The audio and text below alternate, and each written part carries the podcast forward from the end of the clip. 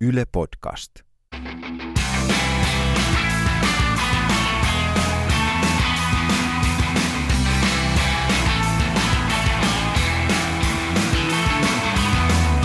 Mun nimi on Jukka Lindström ja tää on Noin viikon radio. Ohjelma, jossa ihmiset, joilla on mielipiteitä, näkemystä tai kokemusta, keskustelee yhteiskunnasta, mediasta, musiikista, viihteestä, politiikasta tai komiikasta ja pohtii, mitä tässä maailmassa oikein tapahtuu. Moni on kysynyt, että mikä tämä Noin viikon radio on, miten se liittyy Noin viikon uutisiin. Öö, vastaus on lyhykäisyydessään. Noin viikon radio on Jukka Lindströmin tekosyy päästä tapaamaan mielenkiintoisia ihmisiä ja päästä keskustelemaan heidän kanssa pitkään. Se on Noin viikon radio. Koska noin viikon uutisten tuotantokauden aikana me saatiin paljon palautetta siitä, että ne telkkariohjelman viiden minuutin haastattelut oli mielenkiintoisia, mutta ne loppu liian nopeasti. No, päätettiin pistää podcastiin hommat, internettiin asiat, siellä on tilaa loputtomasti ja tota, Lindström pääsee tapaamaan mielenkiintoisia tyyppiä ja keskustelemaan kunnolla niiden kanssa. Ja se on siis Noin viikon radio. Tällä viikolla Noin viikon radion vieras on Maija Vilkkumaa. Kyllä, Maija Vilkkumaa. Täytyy sanoa tota siis äh, Vilkkumaasta sen verran, että tota, meikäläinen on radiotoimittajan uran ja äh, uutistoimittajan uran aikana haastatellut lähestulkoon kaikkea, mikä liikkuu. Siis tota, eläimistä, lapsista, tasavallan presidenttiin ja, ja Namibian vankilaministeriin. Ja, ja tota, koskaan ei ole hirveästi jännittänyt, koska mikrofoni on tietynlainen kilpi, jonka taakse toimittaja voi tavallaan mennä roolinsa taakse piiloon. Mutta jostain syystä Maija Vilkkumaan tapaaminen jännitti etukäteen tosi paljon.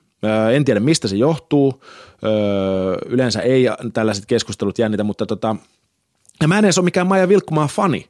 Mä en ole koskaan ollut mikään tota Maija Vilkkuma, Vilkkumaan, Maija Vilkkumaan musiikin suuri fani, vaan tota, mä oon enemmän dikkaillut Maija Vilkkumaan Twitter-fiidistä ja kuunnellut häntä tuossa Yle Radio Suomen pyöreässä pöydässä ja dikkaillut siellä.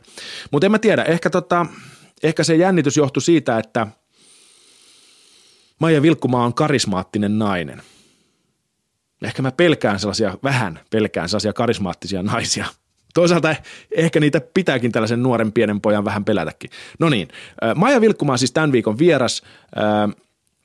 Mielenkiintoinen keskustelu sukeutui mun ja Maijan kohtaamisesta. Mä tapasin Vilkkumaan hänen työhuoneellaan tuolla tota, missä se nyt on, Kalasataman suunnalla Helsingissä ja tota, me keskusteltiin oikeastaan luovuudesta, jos pitää yksi teema valita. Se on jännä. Mä oon huomannut näiden, näiden tota, noin viikon radioiden aikana siitä, että mä menen yleensä niihin tilanteisiin juurikaan mitään valmistelematta. Ja nyt mä oon alkanut tajuta, että ne keskustelut muodostuu sitä kautta, että mitä kulloinkin sen mun kyseisen vieraan päässä liikkuu. Ja tällä kertaa, kun mä tapasin Maija Vilkkumaan ö, toukokuun lopulla, eli just varmaan ennen niin kuin kiireistä keikkakesää, ö, niin Vilkkumaan päässä oli prosessi, jota hän sanoi, että hän haluaa myllertää omaa päätä ja uudistaa omaa biisintekotapaansa. Ö, ja me puhuttiin siitä, että mitä pidempään jotain juttua tekee, jotain luovaa juttua harrastaa tai tekee työkseen, niin pitää myös osata möyhentää päätään, löytää uusia tapoja tehdä.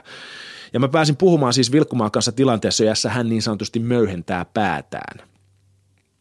Mutta ennen kaikkea sitä tajus myös Vilkkumaan kanssa jutellessa, että tällaiset tähdet, niin kuin suuret musiikin tekijät, suomalaiset niin kuin Vilkkumaa on tehnyt 80-luvun lopusta lähtien ensin tarharyhmässä, sitten huna, hunajamelonissa, sitten meloneissa, sitten solouralla ja, ja tota, niin, niin sitä tajus, että tällaiset niin kuin suuret tekijät on kuitenkin tavallisia kuolevaisia ihmisiä. Vaikka he vaikuttaa erityisiltä ja äärimmäisen lahjakkailta, jos katsotaan heidän teoksia, mutta sitten jotenkin sinne kun puhu Vilkkumaan kanssa siitä luomisprosessista, niin tajus, että sinne niiden teosten, niiden arvostettujen juttujen taakse jää piiloon se luomisprosessi, se, ne uran epävarmuudet, ne raastavat hetket ja se valtava duuni, jos, jossa tämä, jota se kuolevainen ihminen on tehnyt ennen kuin se on onnistunut tiivistämään sen osa, osaamisensa, ajatuksensa ja tunteensa siihen teokseen, joka sitten lähetetään maailmalle, jota sitten kansa ihailee ja josta kansa sitten tulee ajatelleeksi, että tämä on erityinen yksilö, vaikka useimmiten kyseessä on vaan se, että – Kyseessä on ihminen, joka on tehnyt hemmetin paljon duunia ää, sen teoksensa eteen. Heillä on käynyt hyvä tuuri, on löytyneet oikeat ihmiset avittamaan ja tukemaan heitä siinä urallaan. Ja tota, niin. Mutta me nähdään heidät vaan yli-ihmisinä. Silti mä näen edelleen Maija Vilkkumaa vähän yli-ihmisenä. Kyllä. Miten ihminen voi tehdä loistavia sanotuksia, loistavia biisejä, ää, kommentoida yhteiskunnallisia asioita radiossa joka viikko helvetin skarpisti, twiitata hauskasti ja, ja olla hurmaava vielä kaiken lisäksi. Miten on tällaisia ihmisiä? Okei. Maija Vilkkumaa, mistä me aloitettiin?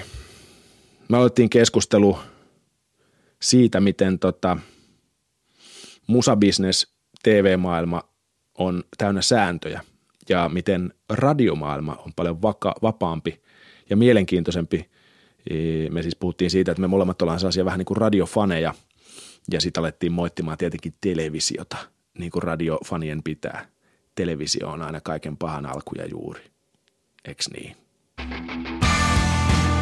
Ehkä se on toisaalta se on niin, se ei vaadi sitä kuvaa. Niin ei. Se on niin hauskaa, että se on, ja radioshan on just jotenkin se semmoinen niin vapaus, kun ei tarvi olla, niin kuin telkkarissa on ruvennut olemaan niin hirveästi sääntöjä. Et siksi musta tuntuu, että se, se tuon teknologian lisäksi, niin se on se, mikä tuo sen internetin jotenkin sitten silleen niin kuin niin. tavallaan kasvun, koska se tel- televisio jotenkin se semmoinen ihme, niin. että ei liian pitkään saa olla, varsinkin tässä viihteessä, että pitää olla niin kuin – tätä ja tätä mennä ja jotenkin olla jollain semmoisella ihmeellisellä tasolla kiinnostavaa kaikille, niin, niin. se ei niin kuin päde radiossa eikä internetissä niin kuin ihan samalla lailla.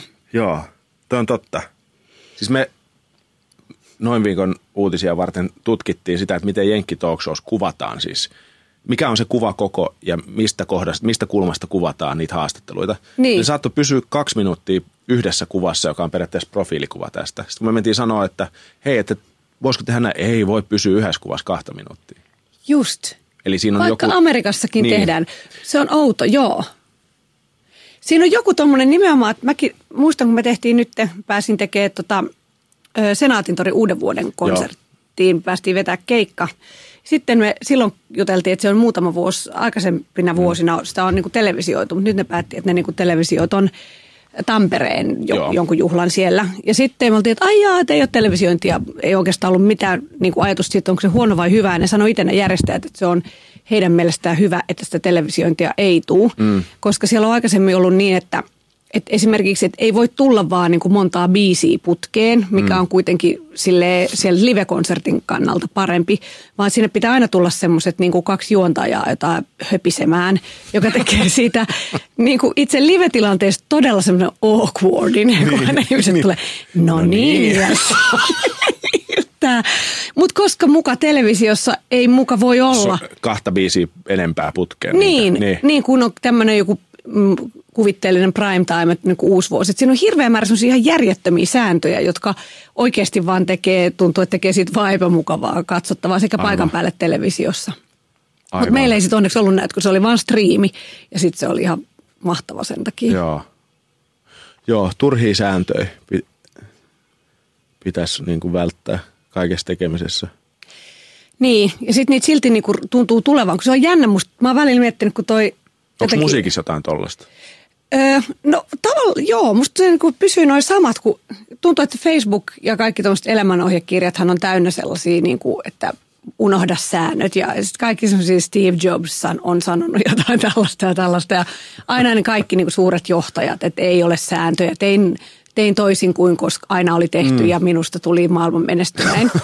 kaikki niin kuin tätä jauhaa, mutta sitten se käytännössä ei ole kuitenkaan sillä Niin se on tosi outoa, että miten se käytäntö ei millään tavalla vastaa, että ne samat ihmiset, jotka niin kuin paasaa niistä sääntöjen rikkomisen jutusta, niin sitten kuitenkin ei jatkuvasti uskalla, noudattaa niitä Eikä sääntöjä. uskalla rikkoa. Niin.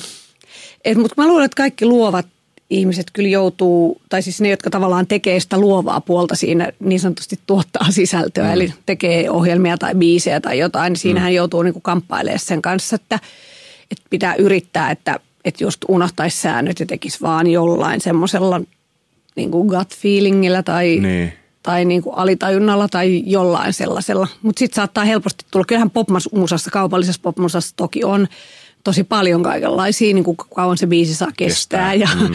milloin pitää don't bore us, get to the chorus tyyppisiä, niin. että, että pitää niin kuin tarpeeksi nopeasti tulla toistuvia elementtejä. Kyllä siinä on ihan hirveä määrä niitä, Niin. jotka osa on... Toisaalta Niin se on se muoto sitten. just näin. Niin, se on enemmän muoto ehkä kuin sääntö, Niin. se on totta. Niin. Joo. Onko sulla nytkin hirveä kiire? Siis mä tarkoitan ei nyt tänään, mutta siis tuntuu, että sulla on nyt hirveästi. Tavastian keikka oli justiin ja Joo. mitä sä niinku puuhaat nyt, just nyt? Mä tota noin, mä oon siis silleen, periaatteessa on ja periaatteessa ei mitenkään eri. Tai kyllä musta tuntuu, että mä teen paljon asioita.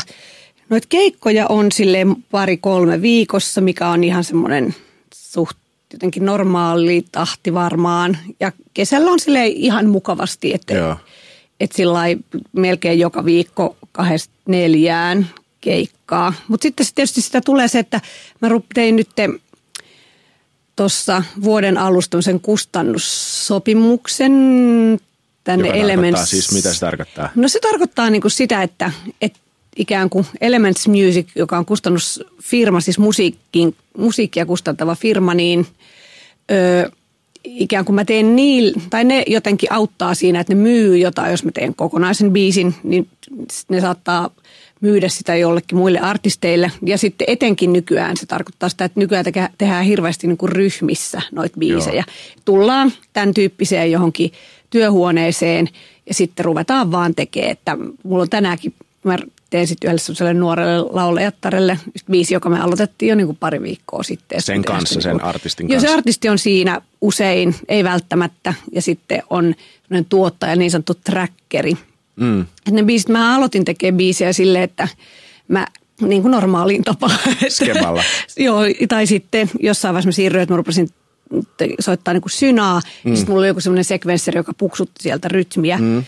Ja sitten siitä, niin kuin, ja sitten siitä mä vein, sit kun se biisi oli täysin valmis, niin sit mä vein sen bändille, joka rupesi sovittaa Niin, tämä on se, sitä. ja- se sun vanha malli. niin, mutta nykyään sitä tehdään tosi paljon niin, että kun ikään kuin ei käytetä, käytetään koko ajan vähemmän ja vähemmän aitoja soittajia, eli niin kuin bändejä tai mitään tollasia, niin täällä on sitten joku semmoinen tyyppi, jolla, joka niin kuin tuottaa sitä niin kuin trackia, ja tota, eli sitä taustaa siinä ja sitten se ohjelmoi sinne kaikenlaista ja sitten se ikään kuin usein tekee ne soinnut ja sitten se on trackeri ja sitten minä toplinerina niin teen ikään kuin melodiaa ja, ja sitten tekstiä.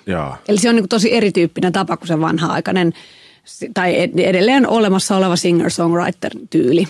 Joo. Toi on mielenkiintoista. Siis teekö se niinku myös, toi on sulle uusi tapa tehdä, Joo.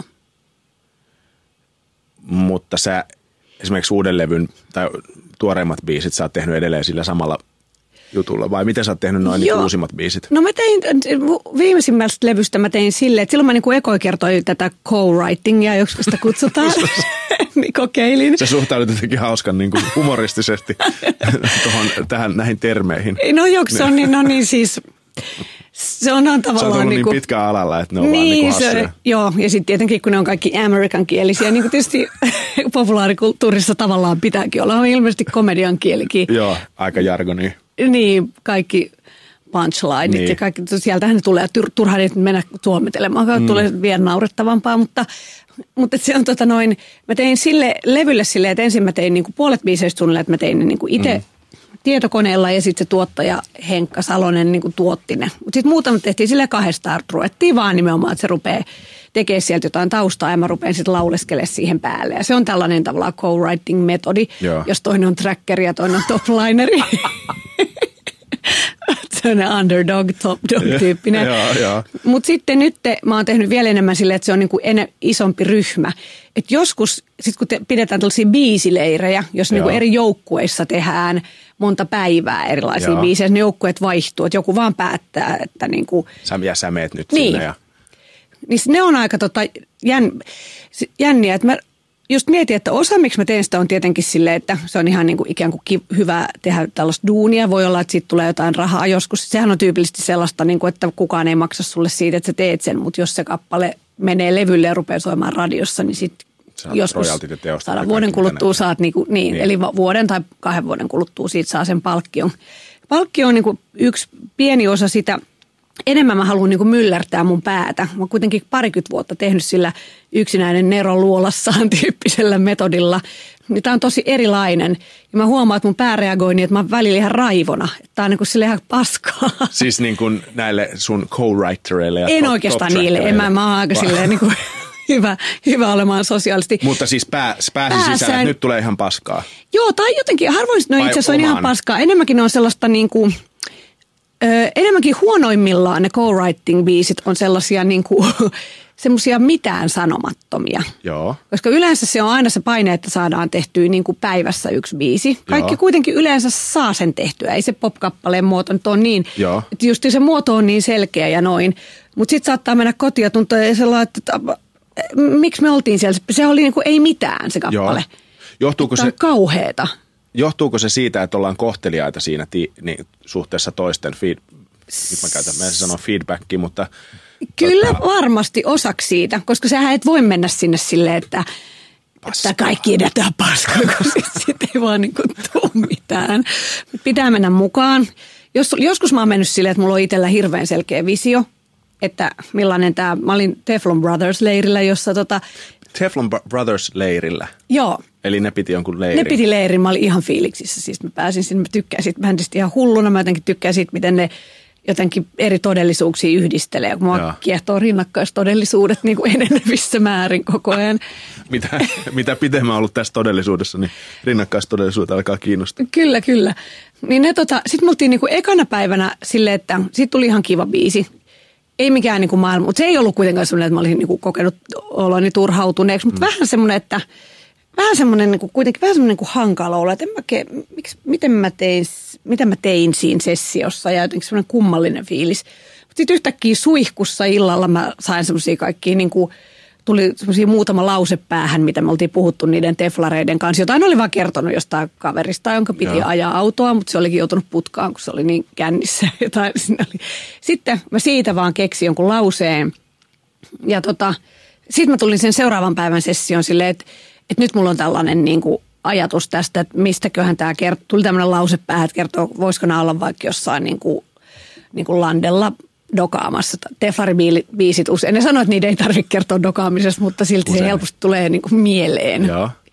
Niin sit siitä tuli mun mielestä semmoinen, että, että siitä tuli semmoinen vähän, että kaikki tuntuu, että kaikki me koko ajan vaan syöteltiin toisillemme lapaan Joo. ja että sit tulee niinku, että parhaimmillaan on tosi hienoja voimauttavia kokemuksia. Mutta sitten huonoin, välillä mä oon ihan sillä että mä oon ollut monta kertaa silleen, että mä lopetan niinku nyt tähän. Mä en enää tee koskaan yhtään Joo. sessioa, koska mä en vaan niinku meinaa kestää sitä. Et siinä on, mutta mä luulen, että se on, johtuu siitä, että mun pää vaan tekee just sitä myllerrystä, mitä mä tavallaan halusinkin. Pystytkö tekemään samaan aikaan sitä sun vanhaa, äh, että sä teet kaiken yksin? Mä en, en. Tai siis mä välillä sitten jossain niinku väleissä on silleen, että mä yritän jotain mm. roiskasta, mutta mä just mietin, että mä rupean tekemään omia biisejä sit kunnolla niinku syksyllä, kun mä oon saanut keikat tehtyä ja pääni myllerrettyä muilla tavoilla. Että mä niinku siihen omaan maailmankaikkeuteeni niinku sit siellä keikoilla yritän pusertaa sinne kaikki ja keksiä sinne kaikki. Se, sekin on tärkeää, että keksisi kaikkea hauskaa ja Joo. sekoilevaa, semmoista hillitöntä niin kuin sinne, että se, sekään maailma ei menisi semmoiseksi itsensä toistamiseksi se keikkailujuttu, niin, niin että mä rupean tekemään syksyllä varmaan sitä, mutta se on varmaan, kun just tämä niin yksinään tekeminen, niin, niin se ainakin mulla kävi helposti tai jotenkin siinä kävi semmoinen, että, että rupeaa vähän jo väsyttää, kun menee sinne, silleen niin kuin vähän väärällä tavalla väsyttää. Menee kun minne? menee jo niin kuin, tulee tänne työhuoneelle, että no nyt mä teen tässä jonkun kappaleen, vähän semmoinen niin kuin lamaantunut. Tavallaan se kuuluu ehkä luovaan prosessiin, mutta sitten välillä tuntuu, että sitten rupeaa vähän sitten jotenkin puristaa mailaa helposti. Mm. Miten, se, niin kuin, miten toi menee tuolla niin biisinkirjoitusprosessi? Mä joskus Marko Annalan kanssa Okei, okay. juttelin, niin sitten se sanoi, että kun, sit kun rupeaa tulee, hänelläkin on perhettä ja näin, ja tota, sitten kun sä oot siinä arjessa, ja sitten on varattu se biisinkirjoitusaika, mikä se nyt ikinä onkaan, kolme, neljä viikkoa, sitten sanot, että eka viikko täytyy periaatteessa vaan maata sohvalla ja antaa ajatusten tulla. Et jos lähtisi Joo. heti, että nyt mä menen tuonne työhuoneelle ja rupean heti kirjoittaa biisejä, niin eihän sulla ole mitään mistä tavallaan kirjoittaa. Tai mi, Niin, mua toi kiinnostaa toi, kyllä että totta, mistä, niin. niin kun, mistä se sanottava löytyy. Teekö sä muistiinpanoja mat pitkin koko ajan vai? No mä oon ehkä niinku muut, yritän siinäkin muutella. Siis mulla oli pitkään silleen, että mä niinku saarnasin oikein mun loistavaa biisinkirjoitusmetodia, mutta sitten tajusin, on. että se on nyt saarnasin tässä. Eli mulla se on niinku tavallaan oli se, että, että mä teen ensin tein ensin niin kuin melodiat, ikään kuin Joo. sen biisin ikään kuin kokonaan valmiiksi eli, niin kuin melodisesti. Eli sulla oli, sä keksit hyräiliksä sen melodian vai? Joo, mulla oli niinku yleensä silleen, että mulla oli jostain sekvenssistä nykyään Logic-ohjelmalta, tietokoneelta, niin kuin otan päätän, että nyt mä haluan tehdä vaikka mm. nopean mm. ja aggressiivisen kappaleen ja sitten mä otan tempon tuolta ja rupean niin kuin vaan hakkaa, ja otan jotain luuppeja ja rupean hakkaa pianoa siihen, että Joo. mistä ne löytyy ne soinnut ja kaikki noin. Ja sitten kun mä oon niin kuin saanut sen tehty, että siinä on niin kuin omat draaman vaativat niin kuin systeeminsä ja mm. kertsi lähtee ja noin. Sitten mä rupean siinä kuuntelemaan sitä niin kuin sille, että mä en ole koskaan ollut semmoinen muistiinpanojen tekijä, vaan mä olin aina sille etenkin aikaisemmin niin kuin pitkään. Sitten mä vaan niin kuin annoin sen jotenkin tulla sen, mä kuuntelin sitä melodiaa ja mm. että mitä se houkutteli esiin. Se, mun semmoinen, niin kuin, mitä mä aina käytän esimerkkinä, on ei-kappale, kun se meni silleen, että tan tan tan tan tan tan da, da, da. tan da, da. Tämä oli se niin kuin mm. alku. Sitten mulle vaan tuli se niin kuin jostain, että onnen keiju, ole hyvä ja lennä, hyvä ja lennä. Ja se tuli mun päähän mun mielestä sen takia, että siinä oli ne ännät, jotka niin kuin mm keinahteli ja ne että on tietyn mitta siinä sanat. Et mun mielestä niin sitä rytmiä biisin kirjoituksessa, sitä tavallaan rytmiä, svengiä ja sit sitä ikään kuin sisältöä ei voi erottaa toisistaan. Sen takia mulle on ollut aina tosi vaikea niin kuin kertoa etukäteen, että mistä, tai siis edes miettiä mitenkään etukäteen, koska sitten sit se tavallaan tyhmenee se prosessi, sitten mä rupean sitä järjellä säätämään, sitten se rupeaa kuulostaa semmoiselta niin vähän vaivauttavalta helposti se kappale. Sitten mä rupesin siitä, että mistä tämä kappale kertoo, että tässä on ilmeisesti joku lapsi. Yleensä mulla välillä käy silleen, että, että mä pistän vähän vastaan sitä, että mä jaksa kirjoittaa mistään lapsesta, että ketä ei kiinnosta ja jotenkin, että ei tässä ole mitään järkeä. Ja sitten mä rupean, niin kuin, että tämä on niin vahva tämä niin kuva, että mä näen sen, mä näen myös tosi selkeästi kuvia, että mun pitää niinku ruveta seuraamaan tätä tarinaa vaan. Ja sitten siihen tarinaan tulee sitten, mä näen sen interteksteinä niinku, vaikka Tuomari Nurmion levoton lapsikappale, jota mä aikoinaan kuunnellut, tai Alice Cooperin Welcome to my Nightmare-levyn, jota mä oon kuunnellut ihan hirveästi. Ja, ja sitten sit myöskin, että mä olin kuullut semmoisesta leffasta, jossa on Nicole Kidman, onko se The Others tai joku tollainen, jossa tota, oli silleen, että mä en, musta se ilmeisesti ei edes mene niin se leffa, mä olin kuullut, että se menee niin, että, että äidillä on lapsia, jotka, jotka, sano, jotka on niin allergisia valolle ja siksi se pitää niitä niin kuin pimennetystalossa. Oikeasti käy ilmi myöhemmin, että ne ei oikeasti ole allergisia valolle, vaan että se äiti on hullu tai jotain. Joo. Mä tavallaan niin kuin lähdin kirjoittamaan semmoista niin kauhutarinaa. Joo. Ja sitten tota, sit siitä tuli semmoinen niin kuin... Mitä sitten tapahtui sen, sen ton alun jälkeen sen N-osan? Sitten sit mä niin kuin tavallaan mä tavallaan rupesin varmaan siinä, se ei läheskään aina käyntiin, mutta siinä rupesin tavallaan menee sitten sen lapsen päähän ensin, mm. että, että se haluaa mennä rannalle. Kaik, kaikki ne, jokainen muu menee ja hiekka kuumenee, kaikki ne tuli vaan jotenkin silleen, mietin millaista on olla lapsi, joka haluaa päästä jonnekin, sitä ei päästetä. Ja sitten tulee oikeastaan se seuraavaksi, että miksi se äiti käyttäytyy noin. No varmaan siksi, että silloin tota, silloin käynyt jotain hirveät mm. elämässä ja sitten tulee tavallaan se on aika niin kuin, ikään kuin kauhistuttava se juttu. Ja sitten sit sen jälkeen, kun mä olin tehnyt sen biisin loppuun, se oli musta silloin tosi selkeät kuvat ja tosi niin kuin selkeä tunnelma ja vahvaa, että se tulee heti feissille, niin sitten mä laitoin levyyhtiön vastaavalle tuottajalle viestiä, että no niin, nyt mä tiedän, että mä olin siis New Yorkissa silloin tekemässä mm. sitä, ja tota, että, että e, eka sink, tämän levyn nimeksi, nimeksi tulee ei ja eka sinkku on ei. Ja sitten oli silleen, että no kuulostaa hyvältä, että on visio päässä. Mutta hirve... Mut mä ajattelin silloin, että, että se on sellainen niin sanottu profiilisinkku, kun musabisneksessä puhutaan, että, että sitä, sitä ei odotetakaan hittiä tai isoa kansansuosio, vaan se vaan näytetään joku tällainen hieman erikoinen puoli siitä artistista. Ja tota, mä ajattelin, että se on ehkä sellainen ja mutta ehkä sen takia mä niin kestin tosi hyvin, niin hirveän usein tulee sitten paine, että kaikki rupeaa ennen sitä julkaisua vähän silleen, että no, mutta onko tämä hyvä vai eikö tämä hyvä? Niin. Pitäisikö olla kuitenkin joku muu? Pitäisikö, pitäisikö kuitenkin kaikki aloittaa alusta? Kuka näin sanoo siis? No aina, siis yleensä se on se nimenomaan se tuotantoporras, Joo. se AETR-jengi. Siis niitä rupeaa pelottaa. Niin. niin kuin kaikki aina, kun pitäisi. Sehän on, niin kuin ehkä varmasti tiedät, tai ainakin mulle on hirveän tuttu se, että kun joku prosessi alkaa joko ihan oma tai sitten semmoinen, jossa on paljon ihmisiä, niin kaikki reteinä sillä alussa, että Joo. kaikki ovet avoinna me tehdään ja tästä tulee ja maailma muuttuu. Ja sitten mennään eteenpäin, tulee tietysti ne kaikki vaikeudet siinä ja sitten just ennen kuin jotain pitäisi julkaista, niin tulee sellainen niin kuin pelko, että ei vittu, tästä ei, tämä on jotenkin, mitä jos, mitä jos tämä ei ole. Mm. Ja silloin just kysytään niitä hermoja ja sellaista niin kuin ikään kuin päättäväisyyttä. Mutta se meni sitten hirveän hyvin ja sitten tuli tavallaan niin kuin se laajeni sen merkitys yhtäkkiä. Mä en ollut itse edes tajunnut niitä niin kuin ikään kuin merkityksiä, mitä mä nyt sitten tajun, kun mä vedän sitä keikoilla. Mä yhtäkkiä näen, että miten se kertookin kaikenlaisesta sellaisesta, miten se niin kuin pelolla hallitaan ihmisiä. Niin. Ja siinä on paljon semmoisia niin ulottuvuuksia. Sä kirjoitit siis Nykissä sen? Joo.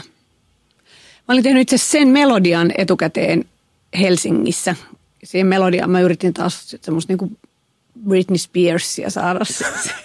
se on niin, kuin niin monta eri. Mutta sitten siellä mä just mietin tota, että miten puhuit, että Marko Annalla makaa aina sohvalla viikon. Se on varmaan ihan totta. Mä siellä, siellä nykissä oli, se oli niin kuin ihan mahtavaa just se, että mulla, mulla on niin kuin biisin kirjoittaessa se on tosi tärkeää, että mä kirjoitan niin kuin säännöllisesti niin kuin lähes päivittäin ja niin kuin sellaiset ikään kuin, että mä saan sen semmoisen niin kuin järjen jotenkin tekstiä vai musaa? No molempia oikeasti. Tää, et, niin kuin teen sitä koko ajan, mutta sitten siellä kun ei ollut mitään, no ei mulla silloin ollut lapsia muutenkaan, mutta ei ollut mitään, ei ystäviä, ei, mulla oli mm. pari kaveria semmoista niin kuin tuttuu siellä New Yorkista mm. ja mun kämppi se kaikki, joka vei mua paikkoihin. Ja tolla, että mulla oli niin seuraa, mutta ei ketään, jota kohtaa mulla olisi mitään velvollisuuksia. Niin se on uskomattoman vapauttava se tunne, että kyllä mä sitä välillä kaipaan. Sehän ei, nyt kun on lapsia, niin se ei koskaan enää palaa se tunne, että tai ei sitten, ole pelkaa kellekään. pesästä, niin ehkä sitten. Ehkä sitten, niin. Se voi olla, joo. Jollei sitten ole huolissaan muuten vaan niiden elämästä. niin, susta tulee se ein. Niin, Ää, niin, niin, se on mahdollista. Loppuun asti tota, huolissaan omista lapsista. Ää, tota, tuleeko koskaan sellaista, kun säkin oot niin pitkään tehnyt, että pelkää sen, kun sanoit, että okei, että sellaista vapautta ei koskaan enää tule, mm. tai pel, pelkä, tai oletko koskaan painiskellut sellaisen niin kuin luovuuden kuihtumisen pelon kanssa? No siis mä oon... Tai jonkun, että kun mä lähden nyt tekemään tätä, niin ei mitä jos se ei lähdekään? No tavallaan, ja sitten taas toisaalta, ei, kun mä ehkä koin sellaisen, että mä en keksi mitään jo aika niin kuin aikaisin. Siis mulla oli Missä tarha. vaiheessa? Mulla oli semmoinen bändi kuin Tarharyhmä. Joo. Me tehtiin kaksi levyä.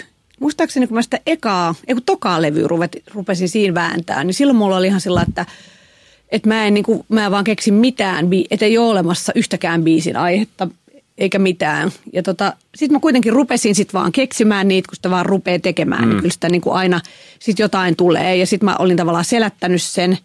Ja sitten taas, kun mä tarharyhmä hajosi, niin sitten vähän aikaa kesti ennen kuin mä sain taas koneen uudelleen käyntiin, niin kun mä tiesin, että mä haluan tehdä solo-demoja. Mutta sitten kun mä sain, sitten niitä rupesi tulemaan. Että kyllä mä tavallaan niin kuin, Mä en silleen pelkää, että yhtäkkiä joku vaan loppuisi, mutta mm. mä huomaan, että mitä vanhemmaksi tulee, tai ikään kuin mitä pidempään sitä juttua tekee, niin sitä enemmän täytyy välillä sitten just möyhentää päätä. Että varmaan just tämä co-writing-sessioihin ryhtyminen ja kaikki on myös sitä – kun nyt tuntuu, että myös se biisien muoto on erilainen. Just tämän, niin kuin siis esimerkiksi sellaisen niin kuin paljon kaupallisissa radioissa soivan, tai siis tavallaan niin sanotun nykymusiikin muoto Joo. on vähän erityyppinen kuin vaikka 80-luvulla tai 90-luvulla, eikä pelkästään, että siellä soi eri soittimet, vaan että paljon on myös sellaisia biisejä, jotka on vähän semmoisia niin kuin, on vähän sille postmoderneja, että siellä on vain erilaisia osia peräkkäin, Joo. joilla ei ole hirveästi tekemistä keskenään. Joo. Ja se johtuu just siitä, että ne on tehty jos todennäköisesti. Ne on tehty jossain, että joku on tällainen osa ja... Sitten pannaan siihen perään toinen niin, osa. Ja sitten joku... Keksitään joku rytmiippu, miten ne saadaan yhteen. Tai... Niin, ja sitten joku yhtäkkiä jo levyyhtiön tuotantopäällikkö on sille, että tämä biisi ei ole tarpeeksi hyvä, että mä tiedän Ruotsista yhden tosi hyvän kertsin kirjoittaa, että se saa kirjoittaa tähän kertsiin. Se on niin sen tyyppistä. Sitten muuttaa niin koko juttua. Niin Onko se on... hyvä vai huono? Musta se ei ole kumpikaan, se, niin. se vaan niin kuin on. Ja totta kai siis silti semmoinen vanhanaikainen perusbiisi, ei se koskaan, en mä usko, että se koskaan kuolee. Että kyllähän niitäkin on koko mm, ajan ja mm. myös Adelella on esimerkiksi paljon Mä niitä. mietin justiin Adelea. Joo, ja sehän on kuitenkin maailman isoimpia artisteja, mm. että Mä kuuntelin eilen illalla Adeleen. Ja itkit. Ne, en itkenyt. Se on ihana, mutta totta, se, on, se on hyvin sellaista niin kuin ikään kuin surumielistä. Kun miettii, mitä esimerkiksi Suomessa tosi paljon tehdään nyt, koska se menee niin hyvin läpi Spotifyssa, niin tuntuu, että tulee pelkkää semmoista ryyppäämisestä kertovaa vitsiräppiä. Sitten kun vertaa sitä vaikka Adeleen, niin on sillä että kuitenkin muunlaistakin on. Niin, eli sä, se, sulla on tavallaan jo lähtökohtaisesti, kun sä oot tehnyt niin pitkään, niin sä oot niin muuntautumiskykyinen ja sitten varmaan aika niin kuin joustava sen sun työ, työskentelytavan kanssa? No mä en tiedä, onko mä välttämättä, mä yritän, siis se on se, mihin mä niinku tavallaan yritän päästä, koska sitten mä just mietin, toi oli jännä, toi hyvä toi Marko Annalan vinkki, koska sitten mulla on ehkä ollut se, että musta on vähän semmoista suorittajaa aina ollut semmoinen, niin kuin nyt opiskellaan ja teen paljon, kun vähän tämmöinen, että mä aina haukun ihmisiä, jotka tätä no pain, no gain asennetta niin kuin koko ajan vaan, niin kuin, että sun pitää, sun pitää nähdä vaan koko, niin, tämä. Niin, niin. Mä en niin kuin usko siihen ja samalla mä itse saatan sortua siihen just niin kuin sen tyyppiseen, että raatamalla vain niin kuin pääset. Ja sitten oon, se välillä on tuonutkin mulle ikään kuin tuloksia, mutta mm. musta tuntuu, että nyt mulle on tosi hyväksi. Tavallaan ikään kuin mä osaan tehdä sellaisen muodollisesti pätevän laulun sille ihan vaan silleen, että mä vaistun alas niin, ja teen duuni. sen. Niin, du, duunina, duunina. Mutta ne ei välttämättä ole niin kuin niissä ei sitä taikaa, mitä mä haluaisin, että niissä on. Joo. Ja sit mä oon ihan silleen, että mä en, miten mä saan tästä taian, Joo. niin mä en välttämättä yksin pysty siihen. Onko se taika kiinni siitä, että miten mä muotoilen tämän, että sä et ole inspiroitunut siinä tekoprosessissa. Tai niin kuin tiedätkö, että jos, et, entäs jos niissä onkin taikaa, vaikka ne on duunil duunil tehtyjä, saat sekin, kun mulla tulee joskus mieleen, siis mä nyt vertaan, en halua verrata tota itteni Maja Vilkkumaan, mutta siis vitsin Joo. kirjoittamisessa on vähän niin. sama juttu, että kun sä oot innoissaan jostain, Joo. ja, niin sä näet siinä merkityksiä ja sä näet siinä lainausmerkeissä taian. Ja, ja tota, sitten on, jos on niin kuin TV-ohjelman deadline puskee päälle, että nyt me tarvitaan tähän vitsi, ja sitten niin kuin pakolla tehdään Just se siihen. Näin. Niin sitten siinä ei ole taikaa, mutta sitten jälkeenpäin, jos katot, niin siinä saattaa sitten kuitenkin olla. Näin ehdottomasti voi käydä ja usein varmasti käykin. Se on musta melkein, se on hirveä. Siis se, jos joku Miina Supinen puhuu jossain tekstin paskennuskeijusta, joka on just se, että kun sä niin kuin innoissas kirjoitat jotain. Joo, mä tiedän jo mitä tulee, mutta kerro, kerro. niin sitten menee innoissaan nukkuu. Sitten tulee aamulla katsoa sitä. Ihan paskaa. Tämä on ihan paskaa. Mitä on tapahtunut? Tekstin paskennuskeiju on käynyt. Se on todella tuttu siis, todella. Mä niin rupesin jossain vaiheessa menee aina kuuntelemaan niitä omia biisejä silleen niin kuin pelko sydämessä. että, että aah, se on kuitenkin paskentunut yön aikana. Usein käykin niin, mutta se kertoo ehkä siitä, että tavallaan just nimenomaan duuni ei ole vielä Joo. tehty tarpeeksi. Se on tosi tärkeää musta se duunin teko. Mutta sitten siinä on joku semmoinen myös, että miten saa sitten semmoisen, että se jotenkin niin kuin kuitenkin myös elähdyttäisi edes, edes silloin tällöin itse, eikä vaan niin väsyttäisi. Mutta siinä on siis, no on, se on ihan semmoisia veteen piirrettyjä mm. viivoja ja varmaan jotenkin ylipäätään, että mä huomaan, että mä en ihmettele, että erilaiset taiteilijat on halki vuosisatojen hakenut niin kuin kaiken maailman saatanan palvonnasta niin kuin fiiliksiä. Että se tulee se tarve, niin kuin musta lisääntyy koko ajan saada sitä päätä jotenkin sekaisin. Ja taas päihteet ei ole siihen ideaaleja, niin. koska sit sä menetät myöskin sen niin kuin staminan niin kuin tehdä niitä juttuja, jos on niin kuin vaikka kännissä. Niin se niin kuin onnistu. on tosi hyvä käyttää päihteitä. Niin, niin jotkut, jotkut Eikö Saarikoski aina, että se kirjoitti aina sen niin krapulan ja humalan välisessä pienessä selvässä blogi, blogissa, joka päivässä oli? Se voi olla, mutta sitten se myös mä oon kuullut, että sit välillä se piti semmoisia niin kuin selviä viikkokausia, jolloin se kirjoitti ja, ja sitten se taas niin kuin, ja. hän kuitenkin mun ikäisenä varmaan jo mennyt niin. mies. Niin. Tuo ihmisten päät totta kai siis toimii e- eri tavalla, mutta si- siinä on joku semmoinen, että mä yritän nyt sitä just nimenomaan sitä ehkä semmoista, niin sitten mä mietin myös yksi päivä, varsinkin kun on niin kuin ikään kuin pop alalla. Ja mä tykkään, mä tykkään niin kuin populaarikulttuurista ja niin kuin viihteestä ja kaikesta sellaisesta. Niin välillä on myös se, että, että kun on jo 42 eikä 22, niin on tavallaan kuullut tosi monet jutut jo. Ja susta tuntuu välillä, että – et sehän onkin aika paljon sille, että millä tavalla vaan sen saman niin kuin fiiliksen saa niin kuin sanottua jotenkin uudella tavalla. Tai pikkusen, ei välttämättä saman fiiliksen, mutta joku on vähän niin kuin eri Joo. Niin kuin vieressä. Mä muistan jo, kun mä kirjoitin jo Ingalsin Lauraa vuonna 2001, jolloin mä ollut kuitenkin hyvin nuori ihminen, alle 30, niin silloin jo mä kirjoitin sen vähän silleen, että no kaikkihan koko ajan puhuu tästä, niin kuin, että olla niin kuin joku tyttö, joka ei mahu niin kuin rooleihin, vähän silleen niin kuin nolostellen. Joo. Ja sitten mä yhtäkkiä tajuin, että ei kun se itse asiassa onkin ihmisille niin kuin tärkeää tavallaan puhua siitä tunteesta. Siitäkin huolimatta, että mä oon itse tavallaan puhunut siitä jo sata miljoonaa kertaa mm. elämässäni, niin se ei tarkoita, että se olisi tavallaan se aihe olisi tyhjä. Sen mä huomaan välillä, että on sellaisia alitajuntaisia raja-aitoja itsellä, mistä ei niin kuin tuu kirjoitettua, kun ajattelee, että kaikkihan koko ajan puhuu tästä. Mutta se tavallaan Joo. se niin kuin, samoin kuin oikeastaan stand-upikin on tosi paljon sitä, että tavallaan puhut niistä asioista, mistä – kaikki muutenkin puhuu koko ajan, mutta jollain semmoisella tavalla, joka niin kuin purskauttaa sen koko Joo. asian. Se puet tavallaan, stand-upissa se on parasta, kun pukee sanoiksi, tai mä, en, mä en, tämän, olen kokenut tämän niin kuin katso, stand-upin katsojana. Joo. Ja sitten niin kun on tekijä, niin ottaa päähän, kun näkee, että joku koomikko sanoo just sen asian, minkä sä oot ajatellut, mutta sä et ole koskaan osannut pukea sitä just noin hyvin näin. sanoiksi. Noin käy myös siis tekstit tässä koko, se on todella ärsyttävää. Joo kun joku tekee niin kuin niin. sen, mitä sä oot tavallaan niin. ajatellut. Onko sulla ketään, koska mulla on stand-upissa sellaisia tyyppejä, ketä mä en voi katsoa sen takia, että ne on niin lähellä sitä, että mä alkaisin ottaa liikaa. No musiikissa ei varmaan ole tota, koska siis jos stand-upissa alkaa ottaa liikaa vaikutteita, niin, niin saattaa totta. varastaa vahingossa materiaalia Joo. ja se on niin kuin stand-upissa hirveä rikos. Mutta mut niin musa se ei varmaan ole tuollaista, että, että jotain, mä en voi kuunnella tuota artistia, koska mä oon just tuossa samassa vaiheessa ja mä haluan tehdä just tuollaista musaa, että kohta mä alan kuulostaa liikaa Adelelta tai, tai No siis voi olla, siis mä luulen, että se voi olla ehkä enemmän musassa on semmoinen, että se on niinku just nimenomaan sallittuakin se lainailu. Niin. Sitä kutsutaan niinku sit vaan intertekstuaaliseksi viittailuksi helpommin. Enemmän se voi olla silleen, että ei oma hermo kestä, että joku on niin nerokas. Niin. Mun on vaikea kuunnella esimerkiksi Paula Vesalaa välillä, koska se on musta niin nerokas ja mä tavallaan niin kuin tuntuu, että mä näen niin kuin sama, vähän samantyyppisesti.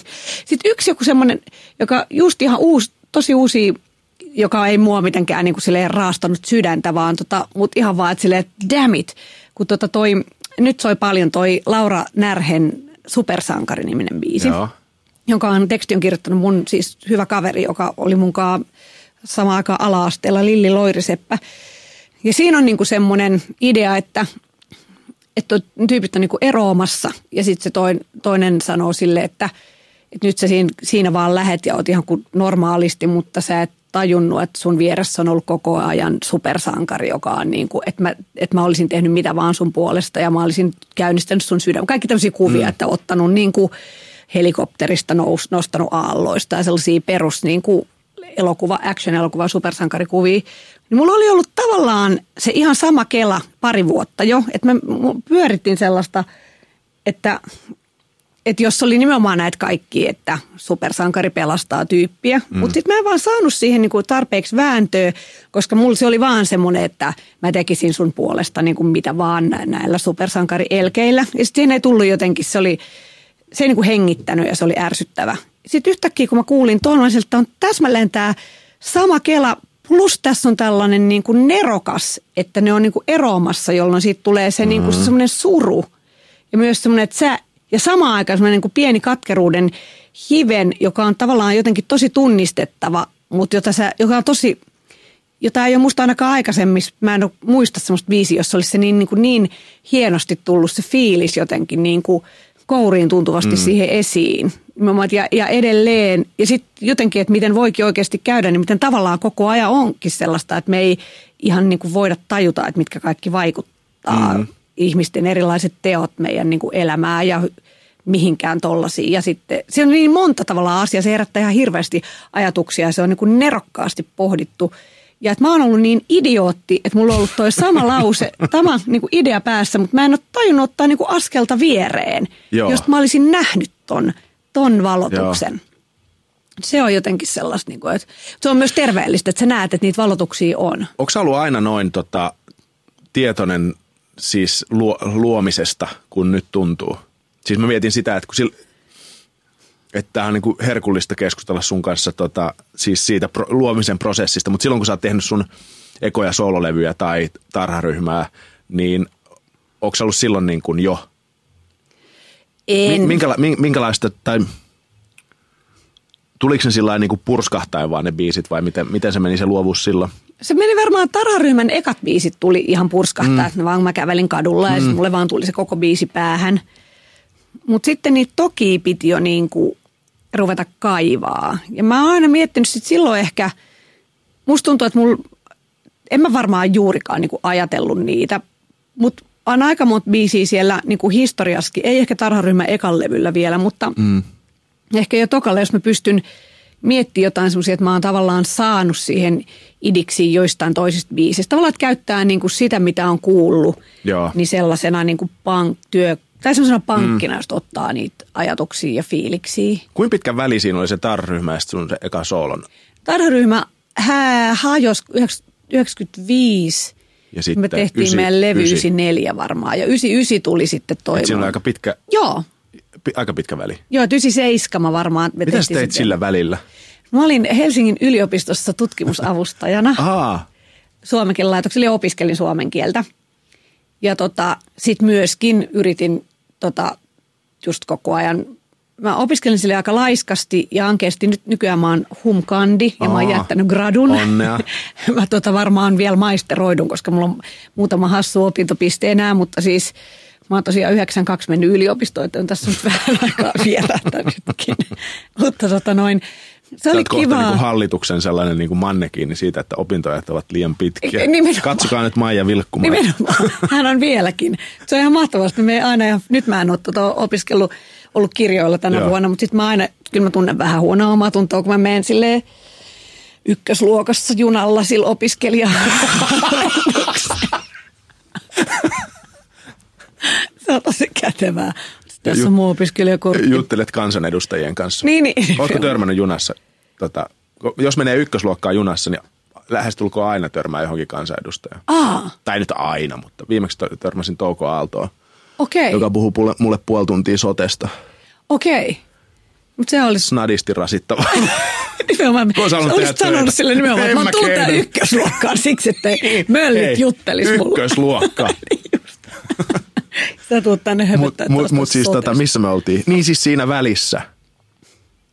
Sitten tuli se, eikö se lähtenyt niin kuin heti suosio lähti niin kuin naps. Joo, joo sitten kun se niin kuin, mm. niin kuin sinkku loppujen lopuksi tuli. Mutta periaatteessa siinä oli niin kuin semmoinen, että... Hirveän määrä duunia taustalla vai? Joo, mä olin 95 oli merkittävä vuosi. Silloin oli Alanis Morrison Jagged Little Pill. Joo. ja sitten mä olin Pop- ja leirillä, jonne mut haukutteli Paula Herkman, joka oli tarharyhmän basistina. Mä olin muuten nyt ah, Hunavelon aina on vihaisia mulle, kun mä meinaan unohtaa, että mä olin myös siinä välissä todellakin siis Hunavelon yhtyeen, yhtyeen kosketinsoittajana, myös laulajana. Se oli kans tosi semmoista niin kuin monella tavalla opettavaista ja superhauskaa keikkailua ja semmoista niin kuin hauskanpitoa siellä. Ja sitten Paula sanoi, että tuu Popiaskonservatorion leirille, jossa mä sitten tapasin käytännössä kaikki ne, jotka mä pyysin sitten mun niin kuin demolle soittamaan. Ja siellä niin kuin opiskelin ja opettelin tuntemaan tyyppejä. Ja sitten me 97 tehtiin semmoinen demo Harjun nuorisotalolla, jossa myös tarharyhmä oli tehnyt mm. kaikki demonsa, josta mä tunsin tyyppejä. Ja tota, siinä oli Satumaatango ja sitten oli semmoinen biisi kuin Ystävä ja Vähän ennen. Ne kaikki biisit oli sitten sillä ekan levyllä myös. Ja siinä mä lähetin sen Sony BMGlle Asko Kalloselle, jotta ei tullut koskaan mitään vastausta. Ja sitten mä olin hetken hieman masentunut, mutta sitten mä olin puhunut myös Epe Hellenyksen kanssa, eli Poco Records, jossa tarharyhmä on, että – että kyllä mä heille pääsen aina soololevyn tekemään, mutta mä kaipasin silloin enemmän sellaista, niin kuin Pokolla oli semmoinen, että kaikki saa tehdä mitä ne haluaa, joka on välillä hyvä, mutta mä kaipasin sellaista, että on niin kuin vahvaa A, että R-ystä, eli niin kuin vahva ikään kuin tuotantopäällikkö, jonka kanssa niin kuin pallotella mm, niitä biisejä. Mm. Ja siksi mä niin kuin kaipasin jotain muuta. Niin sitten taas kerran Paula Herkmanin ja hänen miehensä Ilu Herkmanin kautta Pekka Ruuska Warnerilta soitti mulle, että mä oon kuullut, että sä oot tehnyt demon – että tota, saisiko sen kuulla. Ja sitten lähetin sen sille ja sitten se heti soitti, että he on kiinnostuneita. Ja sitten sitä ruvettiin vääntää. Tämä tapahtui varmaan, en mä muista koska. 98 lopulla, vuoden lopulla me joka tapauksessa mentiin sitten Finvoxille tekemään se biisi. Mm. Ja sitten se sinkku tuli niin kuin 99 tammikuussa. Ja sitten sit se lähti tosi nopeasti. Mitä sitten tapahtui noin niin kuin pikakelauksella? No sitten se rupesi soimaan ja yhtäkkiä olikin kiire tehdä levyä. Sitten me tehtiin sitä siinä ja Sitten me tehtiin myös ihan hirveästi keikkoja heti sille ekana kesänä ja se oli, niin kuin, sit oli yhtäkkiä aika niin kuin, se on aika yleistä, mitä mä oon sanonut, kun joskus käy nuorille muusikoille selittämässä, että ensin tuntuu, että pitkään ei tapahdu mitään. Mäkin olin just näinä välivuosina, mä tosiaan kun mä selitin taas jollekin mun kaverille, että mä olin taas, mä oon vaan lintsaillut noilta luennolta, en jaksanut mennä tenttiin ja sit se katsoi pitkään, niin mitä sä siis oikein niin kuin teet? Sitten mä olin silleen, että no mä teen niitä mun biisejä. Mä en edes kehannut edes sanoa, kun mä olin jo vuosi oli silleen, että mä teen noita mun biisejä. Se tuntui jotenkin niin ankeelta. Monen vuoteen ei tapahdu mitään, sitten yhtäkkiä kaikki tapahtuu heti. Ja sitten muistan, että se oli kyllä aika, siis siinä mielessä aika pelottavaa, kun piti yhtäkkiä olla niin kuin tehdä levyllinen biisejä tosta vaan. Olin mä toki onneksi tehnyt niitä. Mutta myös yhtäkkiä olla siellä lavalla niin kuin semmoinen ounata ne kaikki isot festarilavat ja ei siis... Miten sä teit sen? Miten se niin kuin... Vähän huonosti. Ei, mutta... tarkoittaa vähän huonosti? No musta tuntuu, että mä olin vähän etenkin, tai siis ihan kuulin, luin jostain lehdestäkin, että, että ei ihan nyt ole vielä ison lavan artisti. Oikeasti? Joo, sitten se tulee nimenomaan se koko kritiikki myös feissille heti. Että kyllä se on aika iso. Nyt kun myöhemmin ajattelen, silloin mä vaan menin sille vähän varmaan niin kuin hartiat korvissa eteenpäin niin kuin kärsien, mutta kyllähän siinä on paljon semmoista, että yhtäkkiä pitäisi niin kuin olla semmoinen iso stara. Iso stara ja sitten kun ei ole. Mutta susta, miten susta tuli iso stara? Milloin sä ounasit sen? sitten mä rupesin, mä muistan kun tota sitten tuli kakkoslevy, jonka mä koin ihan semmoisena niin kuin torjuntataisteluna. Millä tavalla? Sellaisena, kun se ykköslevy oli ollut menestys, mä pelkäsin koko ajan, että mä en pysty niin kuin toisintamaan uskomattoman ensimmäisen levyn niin, niin kuin mielettömyyttä. Niin, vaikea kakkoslevy siis. Niin, on vaikea kakkoslevy. Musiikkitoimittaja Lindström. Joo, no Kyllä. Niin, no niin. Olin paniikissa, tein sitä levyä ihan pelokkaana ja sitten tota noin, sitten se meni hyvin, siltä tuli kaksi aika iso ohitti Ingalsin Laurea totutta ja tehtävää. Sitten samoihin aikoihin päätettiin, että meidän kaksi ekalle levyä tuottanut Janne Lehto, jonka kanssa oli koko ajan vähän semmoista hankalaa. Se oli niin kuin iso musiikillinen ero, mutta niin kuin vähän hankala tyyppi, että se niin kuin lähtee bändistä. Niin mulla oli semmoinen niin kuin usein vaikean kakkoslevyn selättäneillä artisteilla onkin mm. sellainen yhtä aikaa semmoinen niin kuin, vielä kun tuottaja vaihtuu, että ihan sillä vähän semmoinen free falling, ei mitään haju, mm. mitä tässä tapahtuu. Vähän yhtä aikaa, että ei ole mitään menetettävää, mutta silti myös semmoinen niin järjetön itsevarmuus. Että nyt, nyt mä rupean, niin kuin, että meikäläinen niin kuin rupeaa tajua tätä hommaa. Joo. Mä olin ollut semmoisella rundilla vielä me tehtiin, jos me vedettiin Janis Joplin biisejä semmoisen jo oululaisen Maija Paakkarin kanssa ja semmoista toista muusikoiden, jotka ei kukaan mun bändissä, mutta tosi hauskoja tyyppejä. Siis samaan aikaan tämän huikean kakkoslevyn menestyksen? Öö, Janis sen, Joplin ja... Öö, joo, silloin kun kakkoslevy, se, se ei ollut siellä mikään huikea menestys Eikä. vielä. Se oli sille, no, no joo, oli se sanotaan, että jos ykköslevy myi kultaa, niin se myy varmaan niin kuin sit platinaa kuitenkin. Et siinä Joo. mielessä olihan Joo. se niin kuin hienompaa kuin mitä olisi ikinä osannut ajatella. Ja sitten kun sen rundi oli ohi, me tehtiin tämä Janis Joplin kiertue, mm. eli juotiin lähinnä kaljaa ympäriinsä. Ja, ja toki tehtiin ne keikat, se niin. oli mahtavaa. Ja niin. yhtäkkiä siellä mä olin silleen, että tajusin, että millaista on olla niin kuin taas lavalla silleen, että ei tarvi niin kuin pelätä, että mitä jos ne ei tykkää näistä biiseistä, koska se oli silleen, että jos ne, noi ei tykkää näistä biiseistä, niin ne on ääliöitä koska nämä on Janis Joplin niin, biisejä, niin. eli ihan helvetin hyviä. Niin ne oli kaikki semmoisia niin tärkeitä kokemuksia sellaiselle miellyttämisen haluselle pikkutytölle, mikä mäkin kuitenkin olin siinä vaiheessa. Niin sit, sitä kautta jotenkin, sitten mä lähdin sinne New Yorkiin kahdeksi kuukaudeksi ja jotenkin sellaisella ihme flow-tilassa vaan, että, että nyt tämä tehdään. Ja sitten sit se olikin se kolmas levy, jos tuli. Sit, silloin musta tuntuu, että silloin se niin kuin ounautui se niin kuin kaikki. Mm. Sitten mä olin yhtäkkiä vähän aikaa tosi itse varma, kunnes musta tuli sit uudestaan epävarma, kun mulla tuli ääniongelmia. Mikä? Mikä tämä juttu on? No sit mulla tuli taas vuonna 2005 levyn aikaan, kun tuli toi se ei olekaan niin, niin silloin taas oli, mulla oli ihan hirveitä ääniongelmia, että sitten se niinku vaikeutui se elämä siis sen niinku jälkeen. Ääni, ääni koko ajan käheenä, niin. poissa, myös yksityiselämässä isoja, niin kuin, iso ero, joka oli valtavasti lööpeissä ja kaikkea semmoista niin kuin hässäkkää, niin se vaikutti. Se vaikutti ihan selkeästi tosi paljon, että Joo. se oli sitten taas semmoinen niin hankalampi vaihe. Entäs sitten, kun sä menit tauolle? Niin. Pelottaako mennä tauolle? Oot kymmenen vuotta varmaan yli. Joo, varmaan mä olin 12 vuotta, mitä mä laskin niin. siinä vaiheessa ollut. Öö, ei mua silloin pelottanut. Mulla oli hirveä tota, tarve niin kuin jäädä tauolle. Musta tuntui, että mä olin tosi väsynyt. Mulla oli myös pienet lapset, joka Joo. niin kuin myöhemmin miettinyt. Musta tuntui, että siinä oli monta syytä.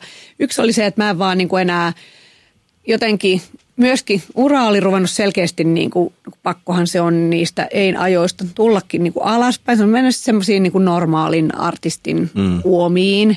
Ja sitten semmoista niin kuin hermostutti mua mä jollain alitajuisella tavalla tosi paljon. Se, ikään kuin se kilp, musta tuntuu ihan, että mä en kestä tällä alalla vallitsevaa kilpailua. Se kilpailu on lähinnä sulla niin kuin itses kanssa siinä mielessä, että ei mulle kukaan koskaan valittanut. Levyyhtiö ei sanonut mm. koskaan, että pitäisi myydä enemmän nämä levyt tai, tai mm. mit, koskaan ei tullut mitään tuommoista, vaan se on semmoinen niin oma semmoinen niin hätä siitä omasta mm. asemastaan jotenkin.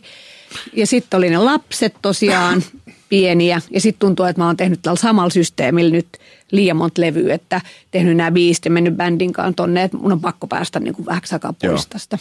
Ja sit se vaan oli, mutta sit sä kirjoitit kirjan. Sitten mä kirjoitin kirjan, joo. Ihan noin niin kuin, pakko päästä tauolle ja sit kirja. Mutta se oli, se oli kuitenkin kiva, niin kuin, niin, olihan mä vähän aikaa niin kuin oikeastikin tekemättä mitään, mutta se oli sellaista niin kuin päivätyötä, Joo. Joka oli kyllä miellyttävää, mutta enhän mä mikään oikea kirjailija ole. Mä Meinasin tämmönen- just kysyä, että meinaat sä kirjoittaa vielä. Kyllä mä haluaisin, mutta siihen menee ihan hirveästi aikaa. Mä, mä siinä mielessä en oikein kuvit, pysty kuvittelemaan, että mä tekisin sitä niin kuin muun ohessa. Niin. Ja sitten mä taas nyt, nyt mulla on kyllä tämmöinen iso palo tehdä taas musaa, kun musta tuntuu, että nyt mä oon vasta taas uudestaan tajumassa, että mistä tässä kaikessa onkin kyse. Eli mistä? No siinä on my- jotenkin myös siitä tavallaan jälleen kerran siitä sen jutun niin kuin ounaamisesta. Että myös se, että, että jos mun tekee mieli niin kuin, jos mulle tulee semmoinen fiilis, että olisipa kiva, että lavalla olisi iso lentävä vaaleanpunainen flamingo, niin sit mun pitää niin kuin oikeasti itse te, niin kuin tehdä silleen, ruveta hoitamaan sitä ikään kuin, eikä olla silleen, että no mutta kun en mä varmaan nyt, on se nyt ehkä jotenkin, ei, ei se nyt varmaan oikein, mulle hirveän helposti sitä tulee jotenkin niin kuin, sit vaan niin kuin, jotenkin pienennettyä itseään, ehkä siitä on kysymys. Niin. Tai jotenkin varot siltä, en mä nyt varmaan ole niin kuin ideana, että, että silloinkin kun mä olin isoimmilla, niin, niin mä en olisi koskaan, mulle olisi tullut mieleen, että, että mennäänpä keikalle vaikka jäähalliin. Mm. Vaikka mä olisin saattanut silloin ehkä, ei kellekään tullut, se on tietysti myös ajan Niin. henki. Mutta sitten tulee yhtäkkiä niin kuin ihmisiä, joilla on toisenlainen tavallaan niin kuin taju. Niin, mm. niin sitten ne pystyy yhtäkkiä niin kuin menemään vaikka stadionille keikalle. Totta kai se vaatii myös poikkeuksellista kaikenlaisia niin kuin oikeanlaisia tähtiä, mutta siinä on myös se, että pitää jossain välissä niin kuin, niin kuin lakata pitämästä itseään niin kuin pienenä mm. tyyppinä. Et se on ehkä se semmoinen tietynlainen varovaisuus ja pelko, mikä mä koen, että mulla on kyllä aina, mulla on ollut aina se jossain takaraivossa. On, onko se, mä, mulla tuli mieleen tuosta, kun sä selvästi viittasit niinku cheekkiin. Niin. Niin tota, onko se tota, sukupolvijuttu itsensä pienenä kokemisen, niin kuin, että ei ehkä kuitenkaan sitä flamingoa, vai onko se tota, onko se tota, Maija Vilkkumaa juttu? Kun välillä tuntuu, että vähän niin kuin me 70-luvulla syntyneet, niin me ollaan vähän tällaisia niin kuin opojensa lannistamia.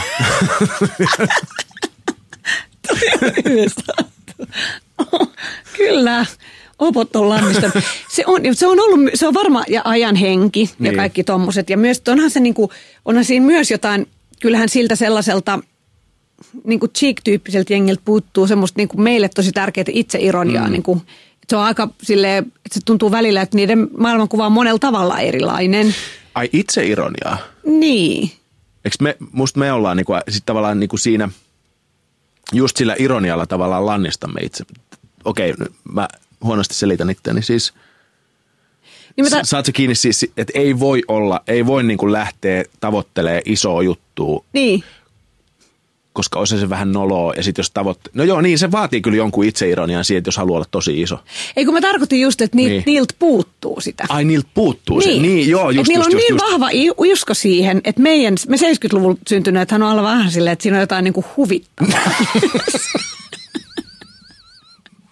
Mut Ja siinä on, si- siinä on.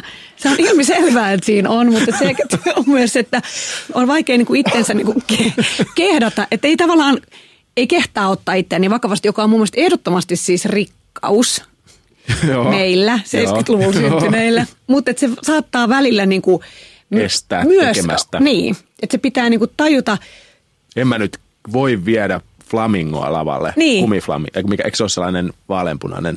Joo, se- mä toki jo vein. Sä oot- Joo, joo, joo. joo, niin sä mutta oot et- ylittänyt sen jo vähän. Joo, mutta siis nyt kyllähän tuo mun, mun flamingo on vielä niinku sellainen, mä huomaan, että se on niinku, se oli ihan mahtava siinä ja siitä Mm. on tullut niinku meidän saagan osa ja silloin sen nimi on Pentti ja kaikki puhuu siitä, mutta sitten mä mietin, että mä huomaan ihan sellaisiskin, se liittyy myös ihan niinku rahaan ja kaikkeen tuommoiseen, että jos mä oon silleen, että vitsi siisti, että festareilla olisi, olisi niinku semmoinen, nyt mä oon kyllä yrittämässä hoitaa semmoista, joka lentäisi tuolla ja Joo. niin edelleen.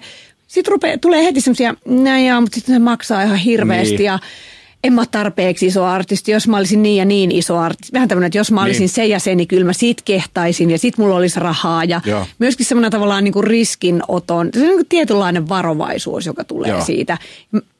Tota, että kyllä ne on, ehkä ne on jollain tavalla sidoksissa. Mutta on jännä toi, toi ironia. Tai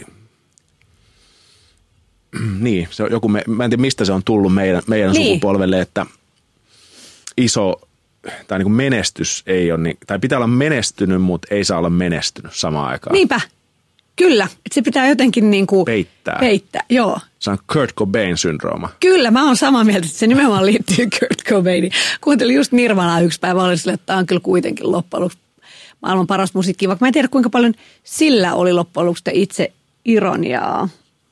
Mä luulen, että se olisi halunnut olla niin kuin marginaali. Se, se olisi halunnut Niin. olla Pixies. Niin ois. Ja sitten kun siitä tuli liian iso, tai tavallaan kyllähän se halusi olla iso, mutta sitten kun siitä tuli liian iso, niin se ei niin kuin, Ei kestänyt sitä. niin. Mutta se ei kestänyt sitä siinä mielessä, että tämä nyt on niin kuin tosi tyhmää puhua Kurt Cobainista. se, ei Se kestänyt, ei se koskaan tyhmä. se ei kestänyt sitä tavallaan niin kuin sen oman altsuväkensä. Se ne katsoi itteensä koko ajan sieltä, niin kuin, että niin. Niin. hei, on selautti, että myynyt Niin. itteensä. Joku tällainen. Niin, ja sittenhän se, se, niin kuin se he likes to shoot his gun, but he don't know what it means. Niin se tavallaan se, se, just se, että se kestänyt se, että ne semmoiset punaniskat rupesi diggailemaan sitä ja Just. se oli niin kuin sille selvästi niin kuin vaikeeta monella tavalla, mutta sehän on musta tuntuu semmoinen... Niin Ajattelin, kuin, jos Cheek olisi sillä että ei hitto, tämä ABC-väki nyt alkoi dikkaa musta. Hirveässä kriisissä. ei voisi tapahtua koskaan. niin, ei, ei niin. sille, mutta kyllä rap jengissä on varmaan Aivan. niitäkin. Siellä on niin, UG-räppäreitä on Mm. varmasti sellaisia. Että sehän on ehkä semmoinen aika yleinenkin niin kuin, ikään kuin taiteilijan niin kuin syndrooma. Mm. Samalla kun haluaisit, että kaikki maailman ihmiset rakastaa sua. Kun se ei ole ma- oikeastaan mahdollista, vaan silloin yleensä aina, jos tulee tosi suosituksi, niin sitten siihen aina liittyy se, että sitten jotkut rupeaa mm. sua halveksimaan. Ja, ja sitten se on taas semmoinen, jonka sä jollain tavalla niin kuin tunnet. Sen halveksunnan. Niin. Oliko sul sitä? Kyllä mä koin sen ehdottomasti siis Missä silloin, vaiheessa? että, siis silloin kun mä olin just nimenomaan isoimmillani, eli varmaan just sen ei-levyn aikaan, niin oli semmoinen tietynlainen niin kuin ristiriitainen, että ensinnäkin siinä oli se, että mitä käy, kun joku menestyy isosti kaupallisesti. Että semmoista ihmiset yhtäkkiä herää, jotka ei ole kiinnostuneet musiikista ollenkaan tai siitä alasta.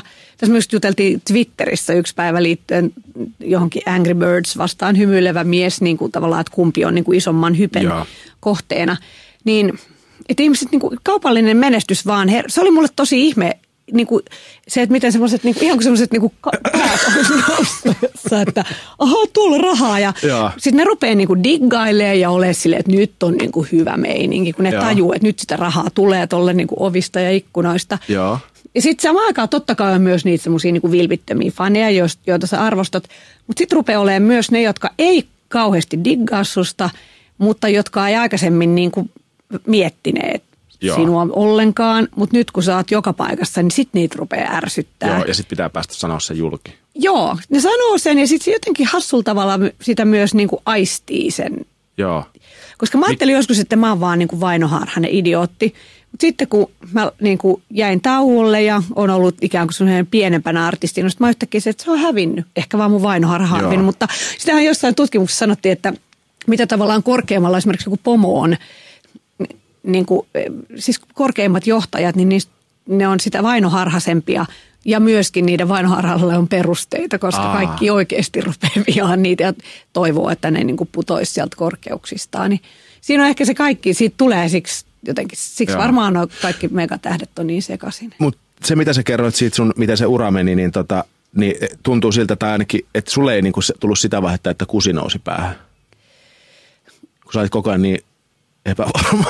tai jotenkin kuulosti, että sulla oli koko ajan joku prosessi päällä. Vai? Niin.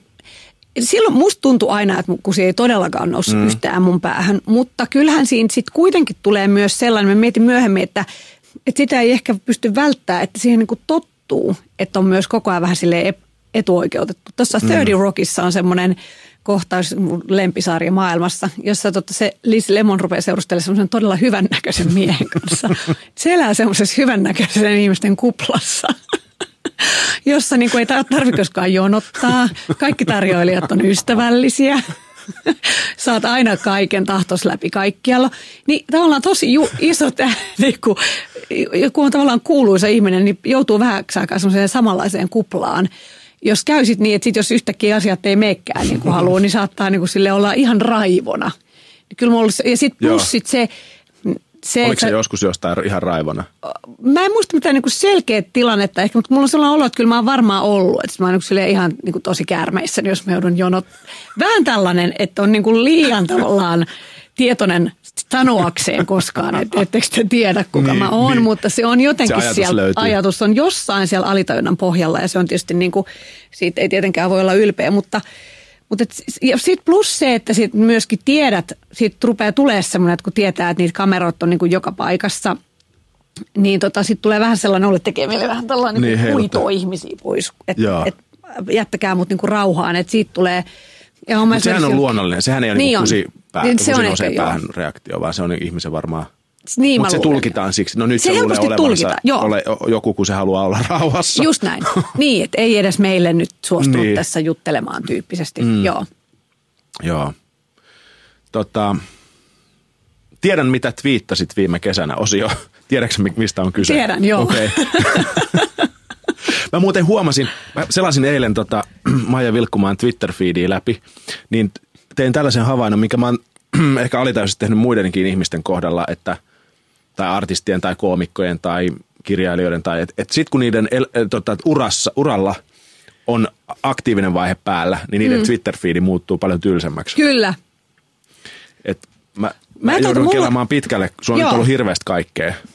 Joo. Niin tota, mä kelasin pitkään ja sitten mä huomasin, että että mä oon joskus niin kuin muistin niitä twiittejä, mitä jostain niin kuin parin vuoden takaa. Mullahan on siis Twitterissä hirveästi seuraajia. Ja ne mä saanut kaikki silloin, kun mä olin, niin kuin menin Twitteriin ja rupesin siellä niin kuin olemaan niin kuin todella aktiivinen. Mä olin niin kuin koko ajan siellä osallistumassa keskusteluihin. Mutta sitten musta tuntuu, että se ei, mulla se ei ehkä liittynyt välttämättä edes pelkkää uran aktivoitumiseen, vaan siihen, että sitten mä yhtäkkiä niin kuin jotenkin väsyin siihen niin, ja sitten kun siellä, siellä ei voi olla silleen vähän, tai mä huomaan, että mun on vaikea olla siellä. Joo. Mä en ole sitten niinku siellä, sit mä olin yhtäkkiä sillä että mä en ole ollut pitkään aikaa niinku ollenkaan siellä.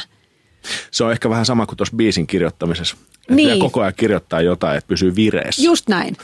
Ja sitten jos, vire pysyy päällä. Niin just, ja sitten kun siinä on just se, toi mun mielestä Tuomas Enbuski jossain sanoi, että jos kirjoittaa niin kuin liian harvoin, niin sitten yhden twiitin niin kuin painoarvo on liikaa. Sitten ei Aivan. yhtäkkiä voi kirjoittaa mitään silleen, että olipa paska makkara täällä torilla, jos et ole kirjoittanut kuukauteen mitään. Se on tosi outoa.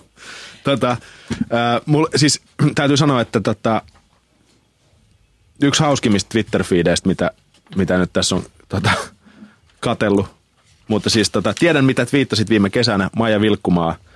Öö, aloitetaan, tota, tämä oli musta hauska. Öö, 20, ei kun anteeksi, 15. päivä elokuuta 2014. Ja sä oot ottanut kuvan jostain Pirkka Riista Savupororieskasta. Tämä oli Jossa... semmoinen, joka olisi, että tota ennen oli ollut pitkään aikaa yhtään twiittiä, sitten tuli yhtäkkiä toinen. Mutta siis tässä on siis kuva siitä pakkauksesta, jossa on siis se rieska, ja siinä on kaksi jotain tällaista kökkärettä edessä, jotka ilmeisesti jotain niin kuin kuivattui paprikoita tai jotain. Ja Maija Vilkkumaa kirjoittaa, että tarjoiluehdotus kaksoispiste. Leivän viereen voi laittaa nurmikolta löytyneitä pittoreskeja kakkapökäleitä. Voi itteenikin naurattaa, niin. täytyy myötä. Se on siis... parasta, että kun ennen kuin painaa sitä sentiä, niin, niin naurskelee. Siis mä, katson, mä seuraan muutamia amerikkalaisia koomikoita, niin silloin tuntuu, että Amerikassa on tavallaan niin kuin jollain tavalla ehkä helpompaa kuin Suomessa niin kuin julkisuuden henkilöiden, koska ne nehän voit viitata kaikenlaista se, niin kuin semmoisia tavallaan, mitä sä et koskaan haluaisi lukea itsestäsi lehdessä. Mm. Ikään kuin, jotka ihmiset ymmärtää, mm. että, että ne on vaikka silleen, aika niinku, niinku härskiä kamaa ja sitten myös sellaisia, että ne väittää tehneensä jotain, mitä tietenkin medialukutaidolla varustettu ihminen ymmärtää, että ne ei ole tehnyt. Mutta sitten jos Iltalehden niinku lööppitoimittaja päättää laittaa sen, niin sitten se vaikuttaa tosi oudolta. Joo, totta. Öö, niin kuin teille kävi siinä jossain Arlanda keississä. Joku teki siitä jutun. Ai niin joo, joo, joo mutta se oli ihan hauska. Joo, se, joo, joo. joo. Tota, äh, Sitten on tällainen, tämä on siis maaliskuussa 2014, tällainen pitkä ketju. Öö, sä ilmeisesti just palasit jotenkin joltain Twitter-tauolta. Okei. Okay. Öö, olen kiinnostunut mielipiteestänne. Mitä on miellyttämisen halu? Millainen on miellyttämisen haluinen ihminen? Sitten seuraava twiitti. Tunnetko jonkun, joka olisi erityisen ei-miellyttämisen haluinen? Vaikuttaako hän onnellisemmalta kuin muut vai päinvastoin? Siis, kaksoispiste, seuraava twiitti. Onko miellyttämisen halu uhka, mahdollisuus vai, vai, vai vain elämää? Kertokaa heti oikeasti, please, kertokaa ihkut söpöliinit. Ja sitten tässä on vielä monta viestiä ja sitä päätyy tällaiseen Kiitos kaikille kommenteista liittyen miellyttämisen haluun. Kerron joskus, mitä varten niitä kyselit. Mitä mä olin unohtanut ton koko jutun. No me tehtiin semmoista demoa just nimenomaan yleisradiolla yhden mun kaverin kanssa, jos, joka olisi ollut tällainen niin kuitenkin Maija ja Anna juttelevat elämästä tyyppinen niin kuin lifestyle show ja superhauska meidän mielestä, koska me ollaan, niin hauska. Aina hyvä lähtökohta ohjelma. niin. Me oltaisiin tosi. Nimenomaan. Me voitaisiin tehdä hyvää sketsiviihdettä. niin, tota noin. Sitten me tehtiin, saatiin ihan tehdä demokin ja siinä oli tavallaan tällaisia useita naisen elämään liittyviä asioita, just yksi me vaan valittiin niin kuin miellyttämisen. Mistä usein puhutaan, että Joo. mikä on niin kuin ongelmallista ja yksi oli tämä miellyttämisen halu. Ja sitten me tehtiin siitä demo, mutta se ei koskaan mennyt läpi, joten mä oon ilmeisesti päättänyt alitoisesti vai, vaieta koko asian kuoliaaksi. Joo, mutta se, nyt se tuli, nyt tuli ilmi, Me testattiin tuossa nimittäin samalla sit, sit, että miten sit, niin siinä voisi käyttää Twitteriä siinä, niin kuin sen ohjelman Aivan. tekemisessä. Joo. Mä en muista yhtään, mitä sieltä tuli. Mutta. Joo. Tota, Maija Vilkkumaa Twitterissä 21. päivä syyskuuta 2013. Nyt mennään jo vähän kauemmas. Joo, se oli varmaan mun huippuaikoja siellä. Joo, tota, tällainen kun palautin hotellihuoneen avaimen hashtag Oulussa maksoin minibaari Fatseriinan. Muistelin erästä aamua noin 12 vuotta sitten. Maksaisin koko minibaarin, lainausmerkeissä. Mitä, ai suklaatkin? Kyllä, koko minibaarin. Mitä, ai pähkinätkin? Silloin summa oli noin 600 markkaa, nyt 3,50 euroa 50 senttiä. Miten toi mahtuu? Onko toi yhdestä viisi? Kolmesta viisi. Okei. Okay. Mikä oli 12 vuotta sitten? Se oli... Koko minibaari. Joo, se oli meidän keikka. Jonkun, mä muistan, se on meidän keikka, mutta taas Ilu Herkman, joka on esiintynyt tässäkin monta kertaa, niin se oli meidän miksaajana silloin. silloin me menit. Meillä oli ollut jotkut siis jatkot. Hirveät bileet.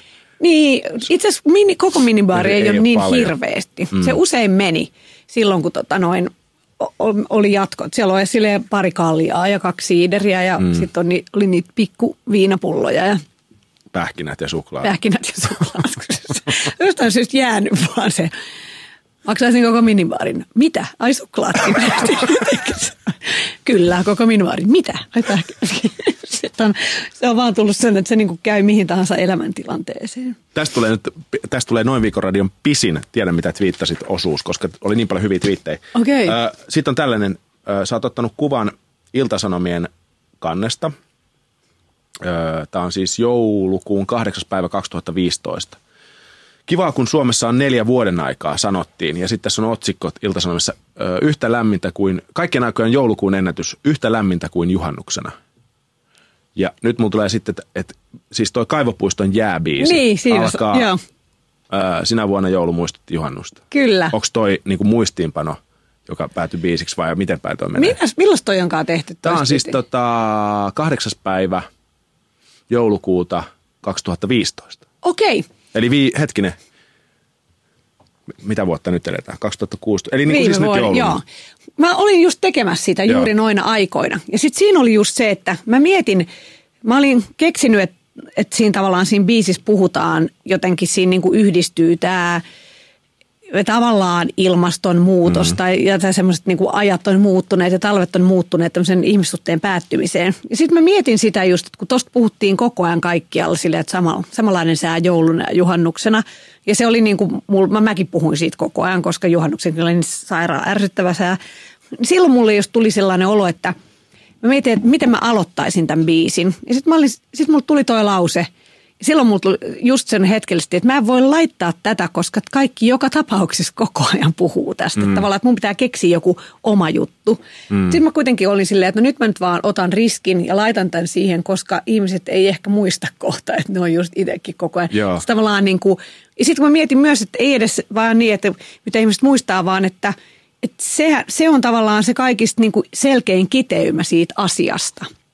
Että miksi mä sitten niin menisin ym, liik, hakisi jostain muualta, jossa niin kuin selkein kiteymä on niin kuin tässä kohtaa. Et se on ehkä just se, miksi tuntuu, että kun tulee vanhemmaksi, niin ei niin kuin tavallaan tietää, tunnistaa liian hyvin ne kiteymät ja sitten on silleen, että mä en voi käyttää tota, koska toi on niin kuin liian ilmiselvä. Kun nuorempana on sille ei taju, että se on tavallaan ilmiselvä. Että joo, joo, joo, Tulee joku semmoinen, että pitäisi löytää itsestään semmoinen tietynlainen mainosmies, niin kuin one-linerin tekijä, jotta sitten tunnistaa ne, ne paremmin. Niin, tai, mutta on siinä myös se, että sitten kun se pannaan biisiin, niin, niin se niin kuin tavallaan nousee jonkinnäköiseen arvoon. Niin, sekin on totta. Ainakin mun, joka en biisejä tee, mutta niin. kuuntelen niitä, niin. niin siinä tulee se, että hei, että tämä nousee nyt jollekin niin kuin uudelle tasolle. Niin. Tai se, se naulautuu johonkin niin kuin populaarikulttuurin niin kuin – saa sen niin kuin muistiarkistoon. Ja sitten se on niin kuin siellä arvokkaampi se lause kuin, että se on jossain kahvipöytäkeskustelussa koko ajan. Sekin on totta. Sekin on totta. Ja sitten siinä on jotenkin semmoinen, että sit siitä tulee vähän tietyllä lailla tietyssä melodiassa ja siitä tulee semmoinen sydäntä särkevää, että niin just, sekin vielä. Mm. Että oli sama jo, samanlaista jouluna ja juhannuksena. Että, ja sitten siitä myöskin tulee heti metafora, kun heti kun se on biisissä. Sä mm. että siinä ei puhuta pelkästään mm. säästä, mm. vaan jostain muustakin. Mm. Joo. Joku vielä. Näitä oli tosi paljon, mitä mä siis eilen selasin sun Twitteriin. Niin mä huomasin, sä olit retweetamassa. Otatko se? se oli hyvä. Ota, mikä tämä nyt oli? Koska jengi rupesi vastailemaan mulle siihen. Tota, niin tää mua, tämän, tälle mä nauroin oikeasti ääneen, koska it's funny because it's true, niin kuin komikassa sanotaan. Joo. Maja Vilkkumaa, 18. päivä kesäkuuta 2013, siis kesällä 2013. Pidän Itä-Pasilasta, mutten löydä siellä koskaan minnekään. Pyöräilen ympäriinsä kirjastoa etsien kuin joku munapää toistuvasti, ikuisesti. Mutta se on totta, siis ihmiset, niin. jotka ei ole Helsingissä Itä-Pasilassa liikkunut, niin se on yllättävän pienelle alueelle onnistuttu rakentamaan mahdollisimman sokkeloinen tällainen, Kyllä. Tota, miksi sitä voisi kuvailla, ruma kuin mikä. Mutta siis, niin kuin, siis siellä on niin kuin, mitä, 80-luvun tällainen kerrostalo niin. helvetti ajateltu, että luodaan uusi moderni keskusta ja, ja ei, ei autoja. Löydä Ei niin. autoja, joo. Ja, ja Pasilan kirjasto on tosi vaikea löytää, vaikka sä olisit käynyt siellä kuinka monta kertaa. Niin, mä, jo, aina kun mä oon siellä silleen, että kun mä oon ollut täällä satoja kertoja, miten mä en löydä tästä? että joku on, joku on taas siirtänyt Pasilan kirjastoa. Pasilan siirtäjä Keijo on käynyt. Okei, okay, tota, Otetaanko vielä yksi? Heitään otetaan, vielä otetaan. yksi. Joo. Öö. ei, vittu. Tälle mä nauran kanssa, mutta tää tässä on mitään järkeä. Mutta tämä on mun podcast, mä saan niinku tehdä mitä mä haluan. Niin jos, jos oltaisiin radiossa, niin tämä ei tulisi. Mutta tota, neljäs päivä elokuuta 2013, lainausmerkeissä lähtee tämä. Asiakasta, joka äsken kyseli löytötavaratiskiltä kadonneita kassajaan, pyydetään palaamaan. Tirsk, hashtag, lainausmerkit kassajaan, kuolen nauruun, hashtag kaupungilla. Mutta silloin sulla on ollut aikaa. Tuosta huomaa Kyllä, no. Nimenomaan.